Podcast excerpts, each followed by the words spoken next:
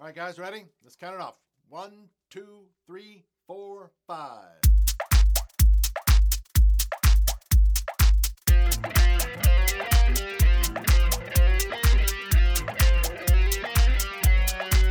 have a section in Use Fewer Words titled Feelings, and it opens up with this You feel your way back to your heart. You don't think your way there. You feel your way. You feel your way back, back to your heart. You feel your way back to your heart. You don't think your way there. When a person experiences loss, regardless of what it is, it's an emotional ordeal. It doesn't matter if you lose your keys, your phone, your dog, or your health. There's an internal price attached to it.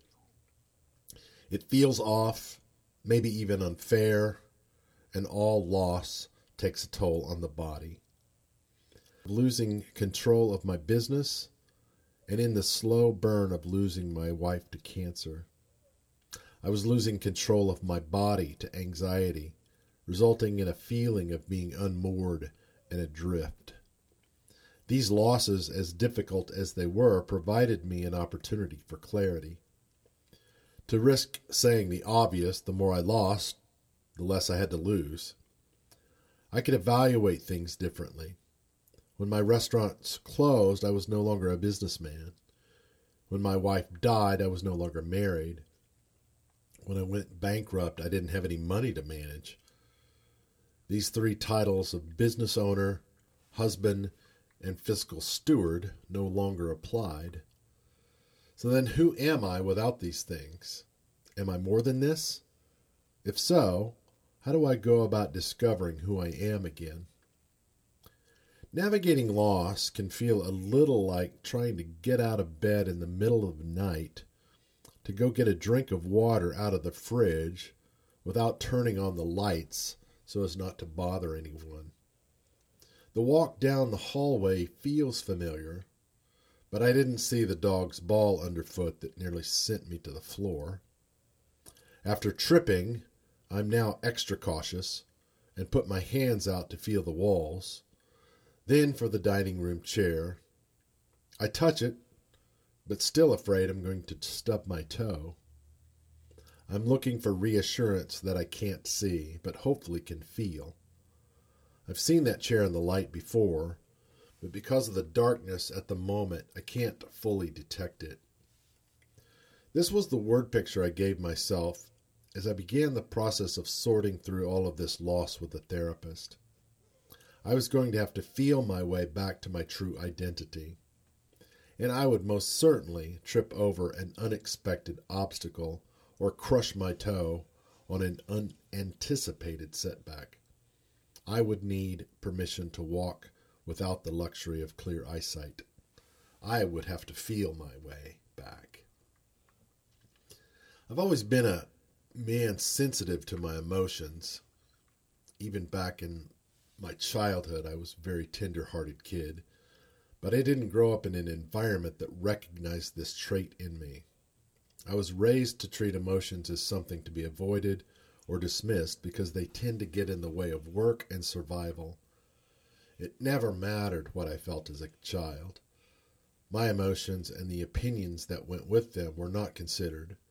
As a result, I was never able to navigate them until much later in my life. As I entered into marriage, this upbringing was reinforced. Emotions were not seen as safe and therefore not to be trusted. Anger was the predominant feeling that was allowed expression in my marriage. And that got old really fast. As I found myself living alone in my new identity, I noticed that I could now pay attention to my emotions without fear of repercussion.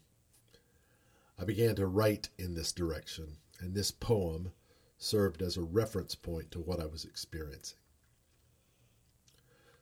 Don't listen to your feelings, said everyone. But wisdom insisted, don't pay attention to that. It's bad advice. Wisdom continued, never abandon your feelings, just as you would never abandon your child.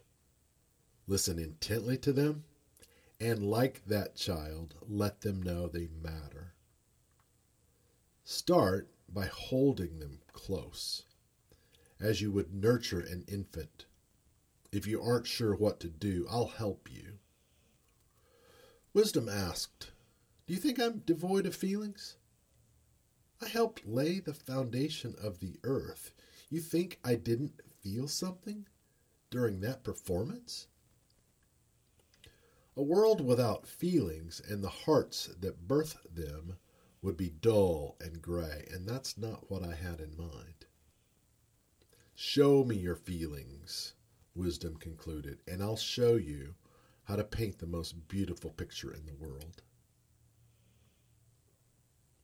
I write to give myself permission, but if, as a consequence, my writing gives you permission to explore uncharted inner territory, I feel like my story matters. I wish the world were different and wish that emotions were not a source of relational contention, but that isn't going away anytime soon. I'll put my newfound energy toward giving sanction to those of us who process the world through our feelings and intuition, not via our logic and reason. Thanks for listening. I'll see you next time.